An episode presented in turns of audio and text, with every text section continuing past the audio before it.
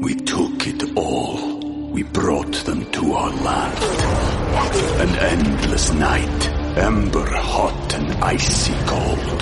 The rage of the earth. We made this curse. Carved it in the blood on our backs. We did not see.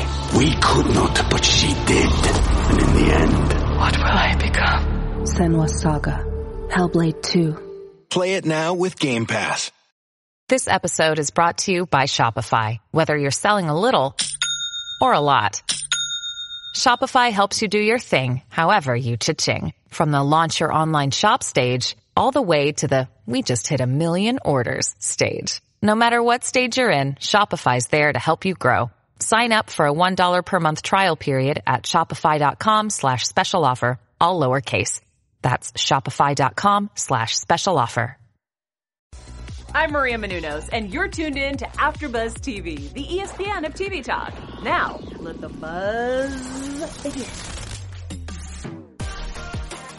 Welcome, welcome, welcome. If you've been here before, we'd like to say welcome back. Thank you for tuning in to the After Buzz White Lines After Show. I'm not alone. My name is Rob. I'll be your host, but once again, I am not alone. I am joined by Ashman. How you doing, Ashman? I'm so good, Rob. How are you? Happy Thursday, guys. Yes, happy Thursday to you. I am good, and I am ready to move into this episode. But before we do that, I have to introduce my other co-captain, Allie. How you doing? Hello. I'm doing great. I'm sorry you can't see me. I'm having some Zoom issues, but hopefully I'll get it sorted out for our next show. But I'm excited to talk about this episode with you guys. Yes, and we hear you loud and clear, Allie. Thank you. Great. So, once again, welcome back to those who are coming back. Welcome to the first timers here. And I like to say this before we start every episode. If you have not watched this episode, please disconnect right now, go watch it, and then revisit us, because we are going to be dropping some spoilers. And man, this episode has a lot of crazy stuff going on, so I highly, highly suggest. I'll even do a countdown once again for you to leave and head out before we start going into these spoilers. So 5, 4, 3, 2, 1, and it's time for some spoilers. So let's go ahead and let's just go ahead and begin with some points that we'll be covering today. So first of all, we have David and Oriol have a moment where they're reborn from mescaline. So a mescaline rebirth, if you would. Zoe finally has her day in court. Finally, a lot of stuff happening there. A lot of good things we see, between people keeping, their emotions and going on with the plan. And then also we have the death final destination style. I'm not going to say of who, but just know that there is a final destination style death that happens in this episode, and it changes the tide completely. But I'd like to let Ashman give us her thoughts on this episode in general. How are you feeling about this episode, Ashman? Rob, something I love about this series is every episode has not disappointed. Like, we're on episode 9 now, and every episode is just packed with such deep storylines, and now that we're getting closer to the end, it just is getting better and better. So I absolutely loved it. I was engaged with every single scene, and I really, really enjoyed watching it. Yes, I'll get to how I feel about it at the end. I'm going to let Allie, tell us how you were feeling about this episode. I agree with Ashman. I am just so into the show. I really, really love it. And so every time we're watching a new episode and we just get to learn more and more about what's going on, it's hard to not enjoy it. So this episode overall was definitely another crowd pleaser. I don't know. There were a lot more truth bombs and drama and death. So overall, yeah, I was happy with it. Good. Well, hopefully all of you were happy with it. If you're here now with us, that means you've been happy with the episodes prior to this one, and you've been happy with us covering these episodes, and we thank you once again. But how I felt about this episode, man, I got to see some blood, a little bit of gore. I got to see some Scooby-Doo moments with detective work. I got to see people high on mescaline. I haven't seen someone high on mescaline since like Cheech and Chong back in the day. So this is like, oh, okay, cool. Someone getting high on mescaline and being reborn. And then I got to see Zoe's day in court, and I got to see Boxer come in and continue to be the stand-up guy he was, you know, this time. And just a great time with this, you know. I got to see some crazy cheese too. I love the cheese sometimes. I got to see it in this episode. But let's switch away from cheese and start getting into meat and potatoes here. So we have David and Oriol being reborn on the mess. We took it all. We brought them to our land. An endless night, ember hot and icy cold. The rage of the earth. We made this curse. Carved it in the blood on our backs. We did not see. We could not, but she did. And in the end... what will I become? Senua's Saga. Hellblade 2. Play it now with Game Pass. Now, for me, you know, seeing this whole process... the way that David is with his whole spiritual journeys that he makes with characters, he's really into it. He like puts in all the bells and whistles and gets everything set up and actually has like a journey that he tries to take these people on. And sometimes they get some healing from it. But to see Oriol going into himself deeper, trying to wrestle with the demons that he has from being sexually attracted to his mom, and possibly having something to do with the death of Axel, and being the Fredo to his sister, who is Michael. But Allie, how did you feel about the whole mescaline rebirth? I just wish David would calm down for a minute. Like, we saw so much happen last episode. All of these feelings that he's been holding in for his entire life are finally surfacing. And he has a lot of emotions and a lot of guilt. And I mean, I'm no therapist or anything, but I'm pretty sure that it's not healthy to just move at such a fast pace is. And every episode, we're just seeing David try to get deeper and deeper into Oriol and to figure out like what he's feeling, to set him free, which I think is a great idea. I just don't think that it's quite the right approach anymore. We saw him really get vulnerable and open up last episode.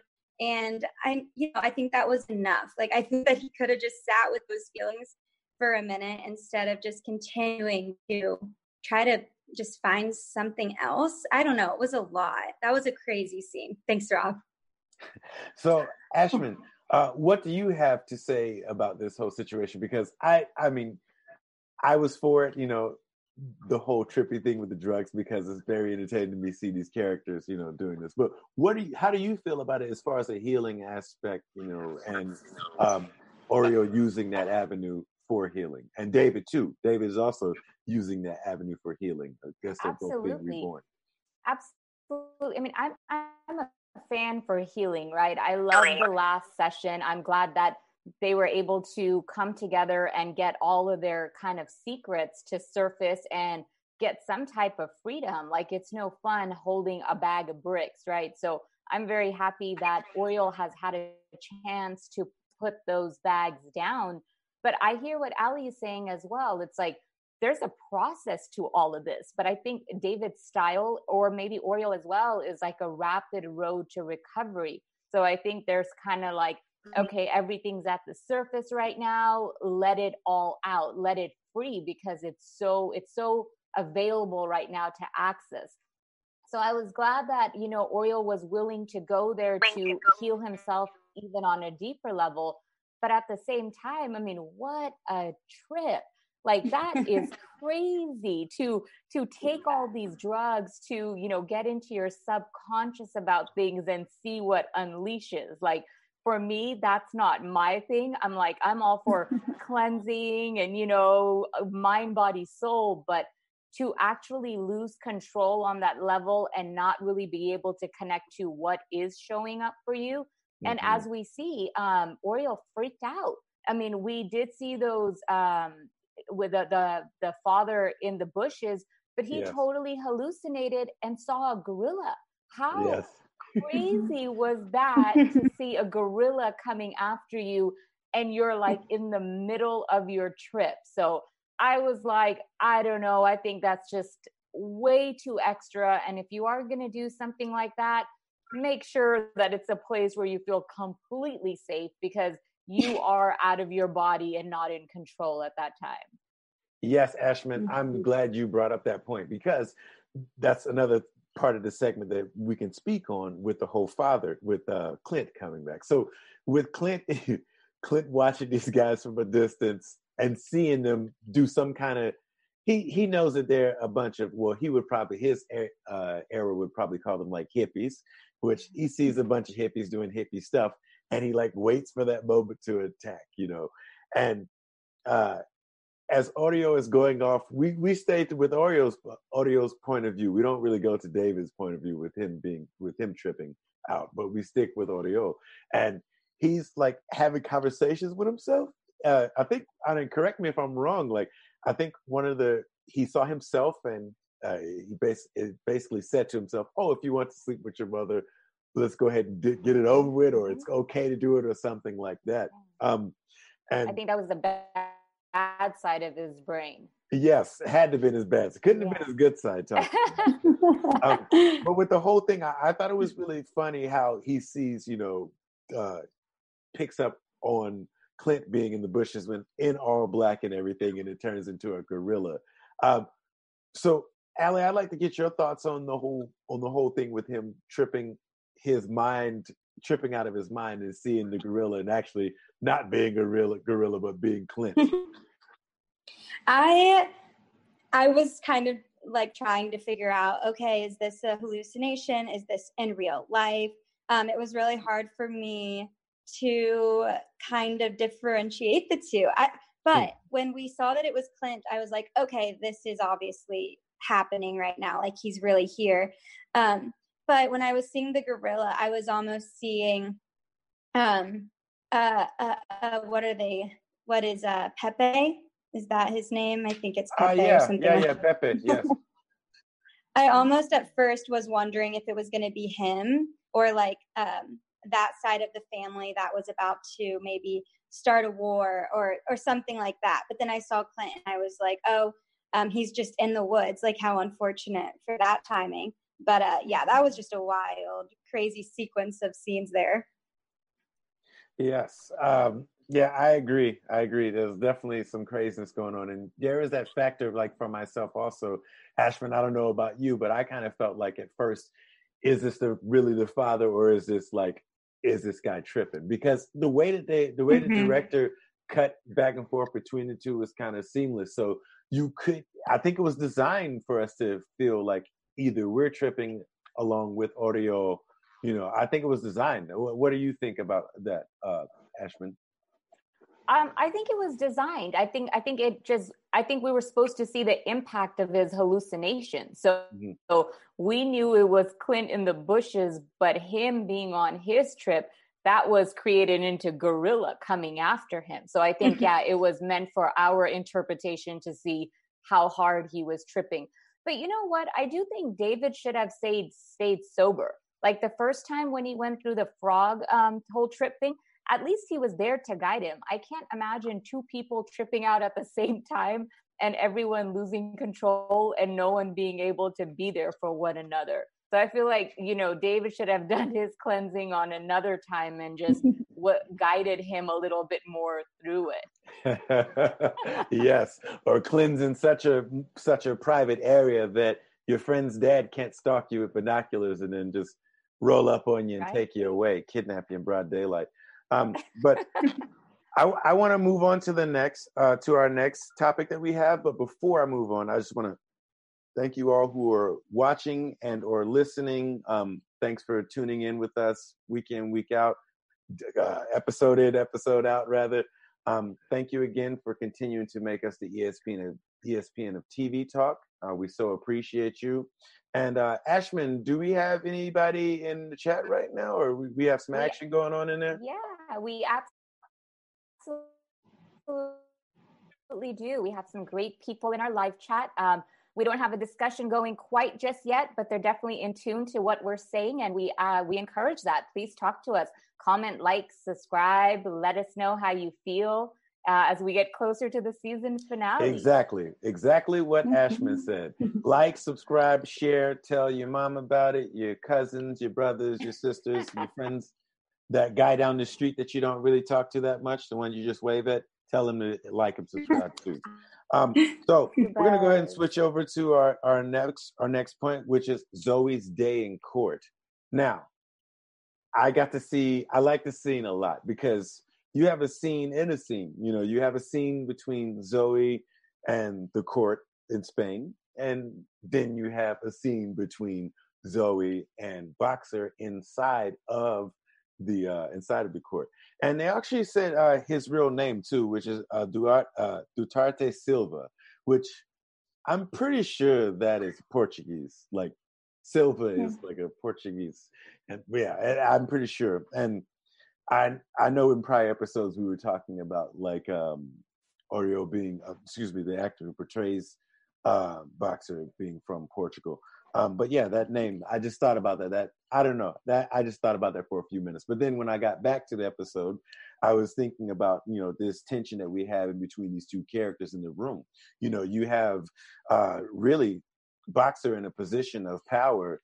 He could, you know, possibly throw Zoe under a bus or something here if he wanted to, but he didn't. And he stuck with the script and he helped get her out of there safe and sound without being, you know, doing jail time. And in the end, she's only given, you know, just a fine, which is amazing. That wouldn't happen if either of us did that. This is TV for sure. And yeah, I thought that was really a really interesting scene because we got tension between two characters and tension between her and the court. And at the end of the day, her mental illness record kind of, it's sad to say, it kind of helped her get out of that. But Allie, what were your thoughts on the whole courtroom scene with Boxer and Zoe? I wasn't too surprised that Boxer, you know, kind of came to save the day once again for Zoe, even though she, right before the courtroom, they had that scene where she went and basically just yelled at him and kind of attacked him for threatening Mike or whatever she was blaming him for. That scene made me really upset because going back a little bit, but when Zoe took ecstasy the night before and decided to call her daughter at 4 a.m, that was a terrible, terrible idea.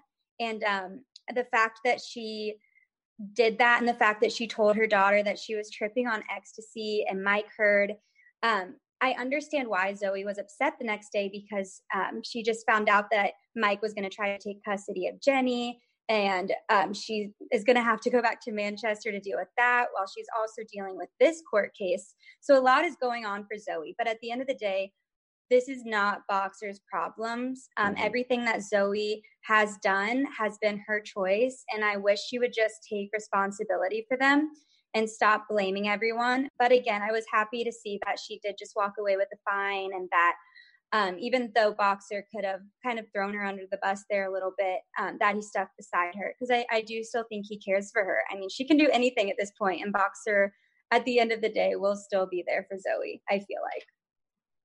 Yes, I'm with you on that. Although I would have liked to see her get at least 2 years in prison, so I could see if the judge actually would have, you know, choose to use the Spanish law, you know. Right. Like I wanted to see that too. Yeah, I was thinking, I was like, man, maybe he can give her 2 years and then he can say, but since you're exactly. a farmer. But yeah, but that's my TV show and not theirs TV show. Ashman, what were you thinking about the court scene with Boxer and Zoe? You know what, guys? I'm like back to being annoyed with Zoe. Like, you know, it's just, I actually try to figure out why. I was like, you know, what is it about this woman that annoys me? And I'm like, was it her weakness? Is like, what is it? But truly, it's she doesn't take accountability. Like, she does not take accountability for any of her actions. Like, she either goes into victim mode or confusion mode. And given, I think she is just overall confused. But I think it was wrong the way she treated Boxer. I think to some degree she knows that he will totally be there for her things, but anything that has to do with Mike, I mean, that is all on her. She's a married woman. That's her husband. Like, why are you mad at him now when you really couldn't resist him from the beginning? Nice that Boxer once again stepped up for her. I don't know. I hope he's happy with his choices, and you know, he's doing what he feels like is correct. And I think Zoe's really lucky because at this point she's gotten away with a lot, and I think Boxer's really been her savior in all these episodes. Yes, he has, and that's it, guys. He has been the rock, you know, in this episode. The one constant, you know, is Boxer, and I love, you know, the whole thing. He from the beginning, he had it set up where she wouldn't do any time. He's the reason why she's getting treated as such, you know, Boxer, the savior of Zoe and everybody involved. Boxer doesn't get enough credit. We need to support Boxer more, even though he's a little, you know, a little psycho. We should support, you know, our psychos. The psychos that are on our team, we should support. So before we move into the next fans, point, do you support Boxer? Sorry, go ahead. You said, do I support Boxer? No, I was engaging our fans. I'm like, do you guys support Boxer? Like, what are your thoughts on it? Yeah, I'm pretty sure somebody in the chat supports Boxer. Please prove me right, chat. Please prove me right so I don't look like the only psycho lover here. So before we move on to the next point, I want to talk about a little side scene with Marcus and Anna and the Calafat family. So, you know, you have Marcus. Marcus has been living with the Calafats for a few days. I'm assuming maybe a week or so, and he's digging in and he's hanging out, and they generally like him. And so it's to the point where his kids are coming to hang out too. But then, man, Anna comes over and all hell breaks loose. What? Help me figure out what happened there, Ashman. Yeah. I agree. I think the Calafat family likes having Marcus around. He's kind of like this breath of fresh air from their own family problems that they've been going through. It was nice to see the girls at the table as well. That Anna scene, I did not expect. Like, she came to pick up her girls, and the older daughter just totally had so much to say to her mom.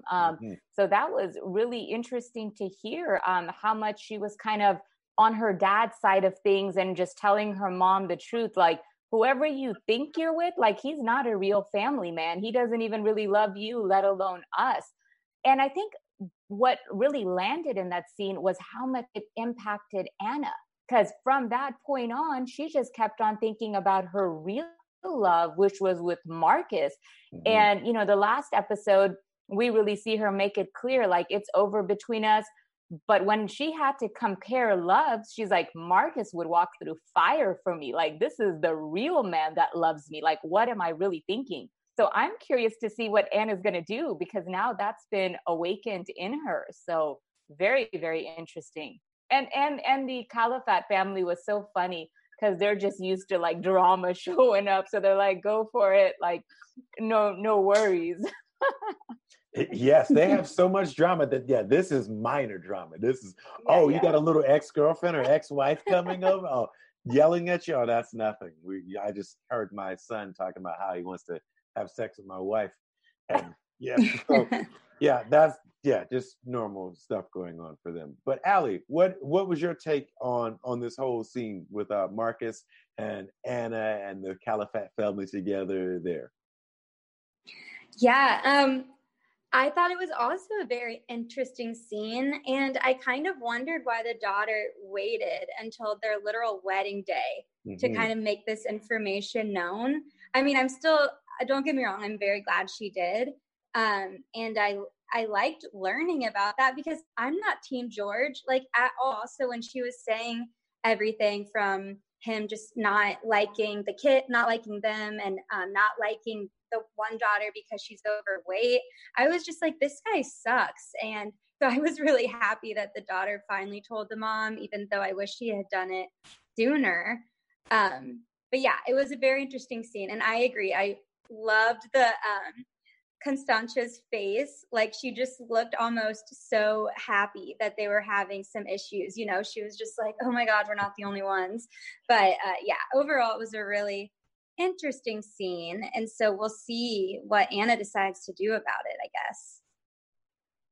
Yeah, let's talk about Anna here a little bit more before. Well, first, let me tell you what I was thinking with all the new. I want to have one more thing I want to discuss about Anna, because there's a very important scene with Anna and George shortly after this one. So yeah, with for me, yeah, I'm with you guys.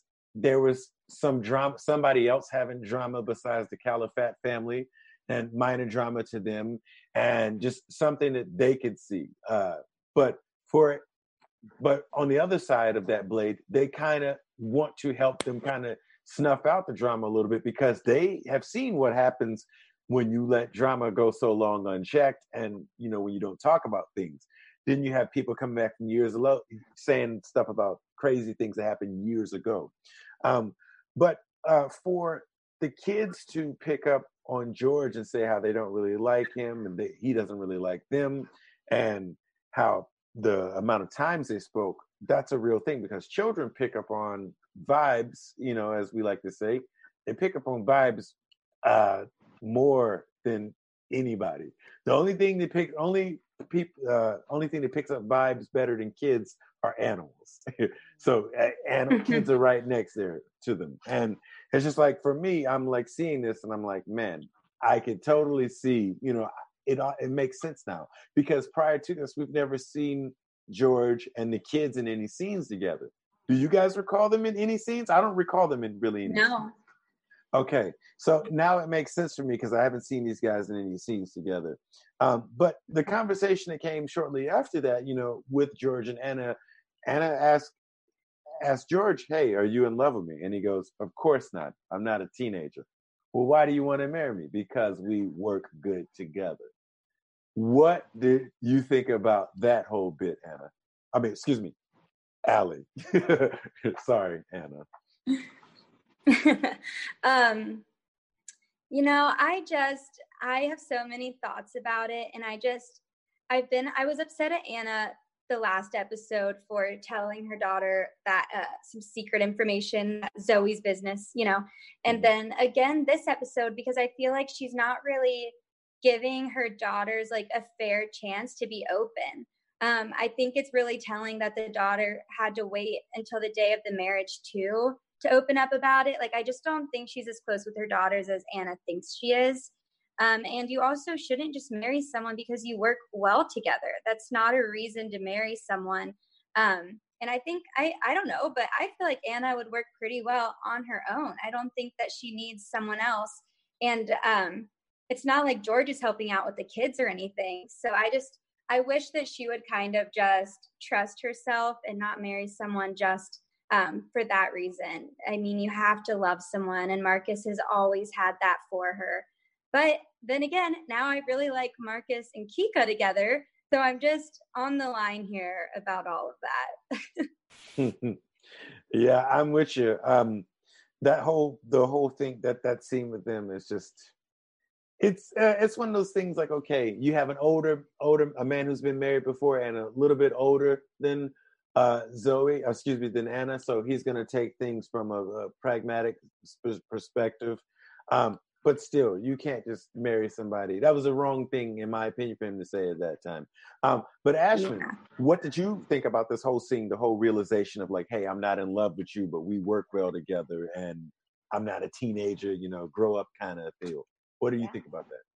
I mean, I think Anna got some serious truth handed to her. Like everything that her daughter said, it resonated and it shook her because she went to go fact check that. And what her daughter said was absolutely true. So I feel like Anna was almost like marrying George on like on a materialistic level, right? Because the daughter made that point. She's like, you've always wanted the big house and dad said he didn't want it, but he still got it for you. And here we have George, he's established, he's rich, he has the home, he comes with all those things that I think she always desired. But I think it goes to show at the end of the day, if you don't feel content at the heart, like the other things really don't hold much merit. And I think that's what happened for her. Like when she asked the question, he answered honestly also. So it's like when somebody tells you they're not marrying you because they love you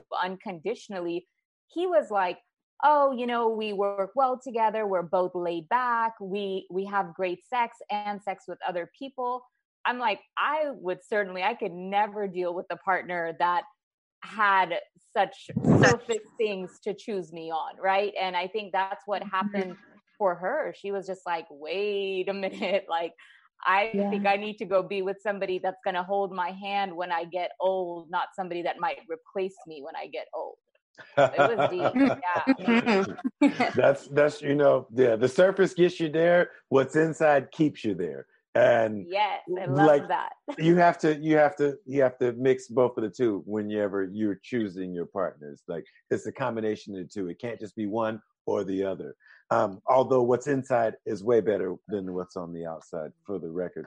But what you said, Ashman, definitely like it makes me think, because I didn't think about this.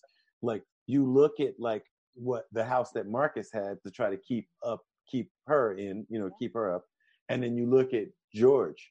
George has this, you know, this rich guy with the villa on the side of the hill, and like all the way his stuff is designed and how he carries himself. He's like a businessman with money and stuff like that. And, you know, wants nice things. He equals like quality and taste, you know, and expensive taste.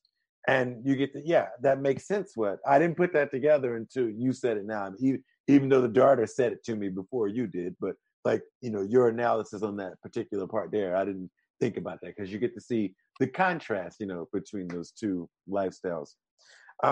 Well, so there's one last point I wanna bring up with you two and get your thoughts on, because for me, I was like, okay. Just when I thought, okay, when it couldn't get any crazier, we got mothers, you know, helping sons get off. We have people having sex on top of freshly buried graves in the rain. We have bodies in cocaine in a boat going through a parade. Just when you think you couldn't one-up it, man. Then we get somebody who has a death Final Destination style. Yeah. On earth was going through your mind when that happened, Ashman? I mean, with Oriole, like how the dad, that was crazy. I mean, during his trip, he got kidnapped. I don't even know how he survived that. Like, that would freak me out within itself. And let alone he got locked up in the bathroom. So that was crazy. Like, him being in the position he was, and then when he woke up, being able to get himself out. And it was really sad what happened to the dad. You know, he was on a mission. I think he finally pieced the closest we have come to Axel's murder, and he was determined to put this guy away, but that clearly wasn't the plan of how things were going to happen. And, it was crazy. It was shocking. I didn't expect to see that part at all, let alone, I mean, a bunch of logs in his face. I mean, we see so many things that we don't normally see. But yeah, I mean, that kind of sucks. And Zoe doesn't even know this right now, that her dad has died. Yeah, that's one thing from a filmmaking aspect. I look at, like, you have a dual action sequence, parallel action sequence. And so the action that you have in one scene is Zoe and Boxer frantically trying to get to the dead, even splitting up to go to different places to try to find them. And then on the other side, you have Oriole, and then you have Clint driving, fighting, breaking free. You see log trucks. And the way you see those trucks, it's like, okay, these trucks are here. Something is going to happen. Why are those logs here? But Allie, what was your take on all of this when you got to see this old school Final Destination style death? I also thought of Final Destination immediately. And it was I was like, oh no, all these deaths, like, they're just getting creative over here. But I was so sad. That scene was just absolutely crazy. And I felt so bad because the voicemail that he left for Zoe, like, while they're playing that back and Zoe's listening and she has no idea that her dad just died. It was really sad. And like Ashman said, the dad is the only one that's getting anywhere with this case. And he was finally, making moves, like going back to Manchester, and was going to put Oriole on trial and just like had this plan. And then he dies. And I was just disappointed. I was bummed, but overall just really sad that Zoe just lost like her last real family member. I mean, poor girl. Like, I just really felt for her in that scene. And we're going to see her probably go a little crazy, I'm thinking, in the next episode, because who wouldn't? I don't know. That was rough.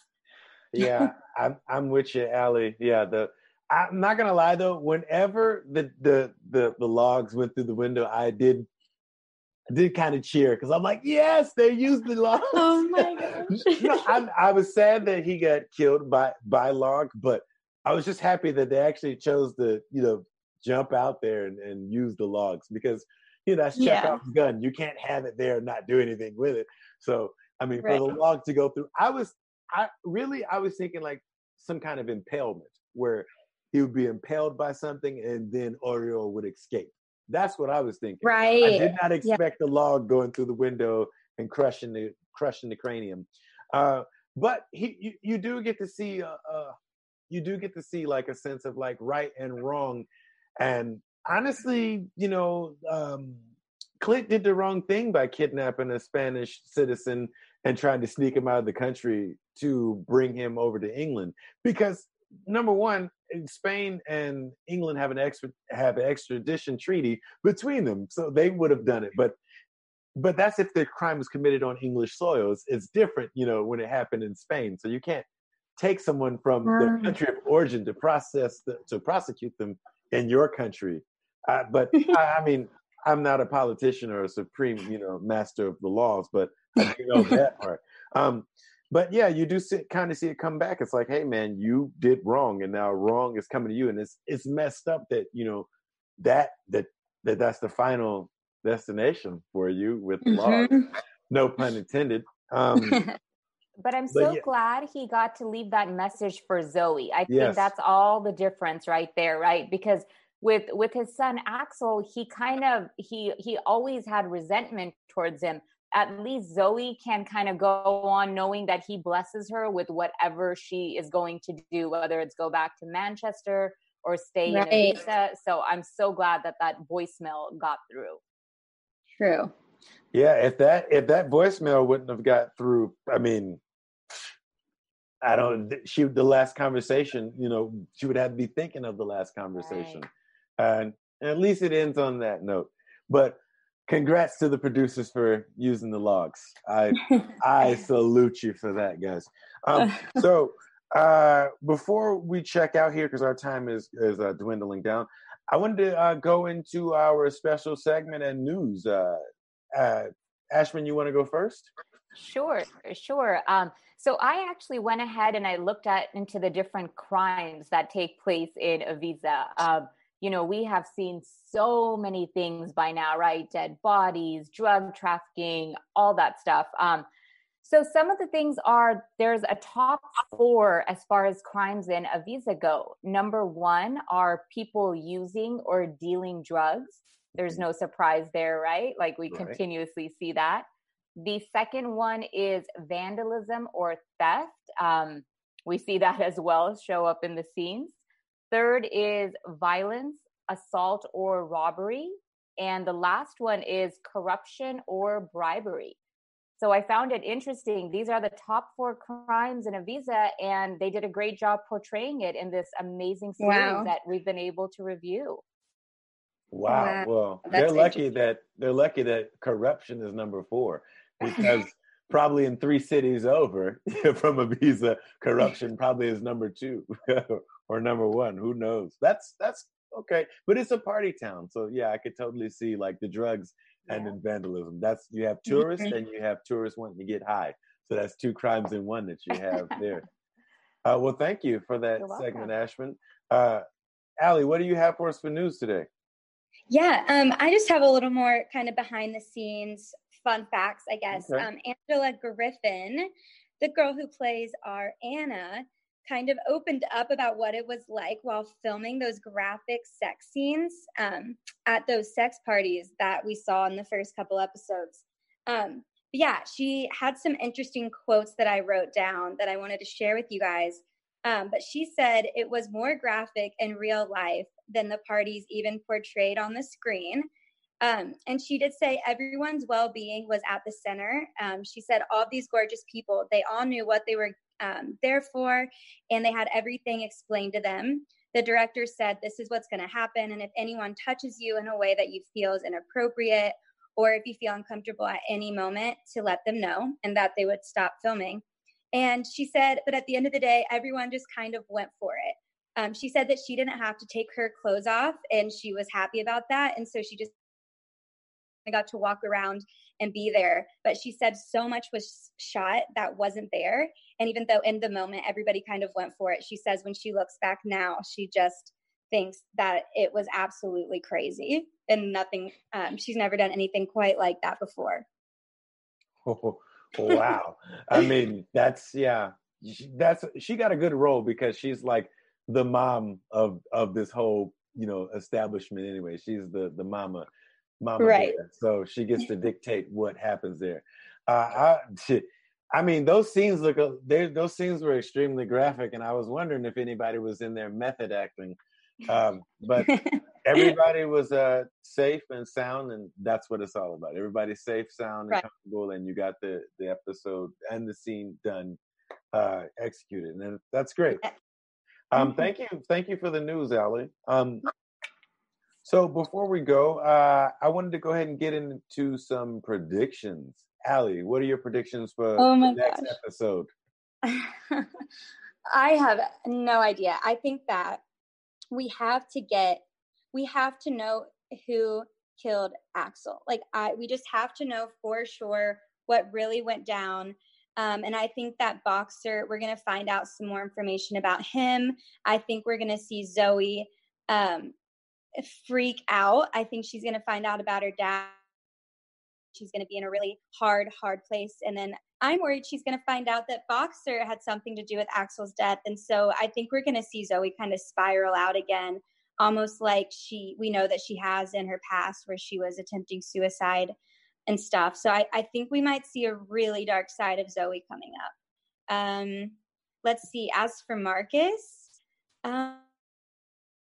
I think we're going to see Anna try to kind of get back with Marcus maybe, or something like that. But now Marcus might be confused because maybe he likes Kika. I don't know. We might see a little love triangle going on or something, but not like that's anything crazy compared to the rest of the show. So overall, I think I'm just wanting to know who killed Axel. Okay. All right. Thank you, Allie. So Ashman, what are your predictions for the final episode? Sure. No, Allie, you did a great job. I think you have awesome predictions. I just want to add that I think Boxer is behind burying Axel's body.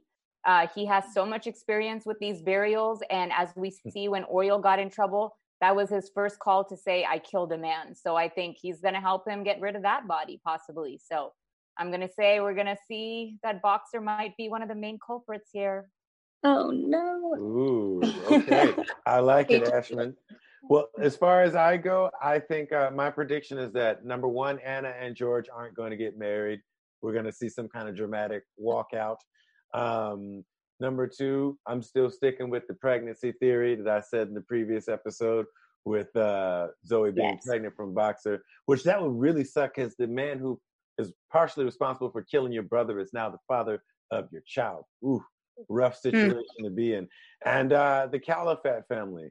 I think I think that Kika is going to rise, and I think we're going to see something between her and Conchita, some kind of exile. One of them has got to go, and we're going to see it in the next episode. Well, that's all of our time here for this episode. Where can we find you at, Ashman? You can find me on Instagram at Insights by Ish. Okay, and Allie, where can we find you at? Yes, you can find me on Instagram at Alexandra James. Okay, and guys, you can find me on Instagram at Rob Stilo. That's ROBSTEELO. Thank you so much for watching this show and or listening to it. Please come back and join us here at 10 p.m. PST for the season finale of White Lines. We will be ready to get into it with all of you, and hopefully you are ready to get into it with us. Thank you once again for joining in. Like, subscribe, and share, and we will buzz you later. Our founder, Kevin Undergaro, and me, Maria Menounos, would like to thank you for tuning in to AfterBuzz TV. Remember, we're not just the first, we're the biggest in the world, and we're the only destination for all your favorite TV shows. Whatever you crave, we've got it. So go to AfterBuzzTV.com and check out our lineup. Buzz you later. The views expressed herein are those of the hosts only and do not necessarily reflect the views of AfterBuzz TV or its owners or principals.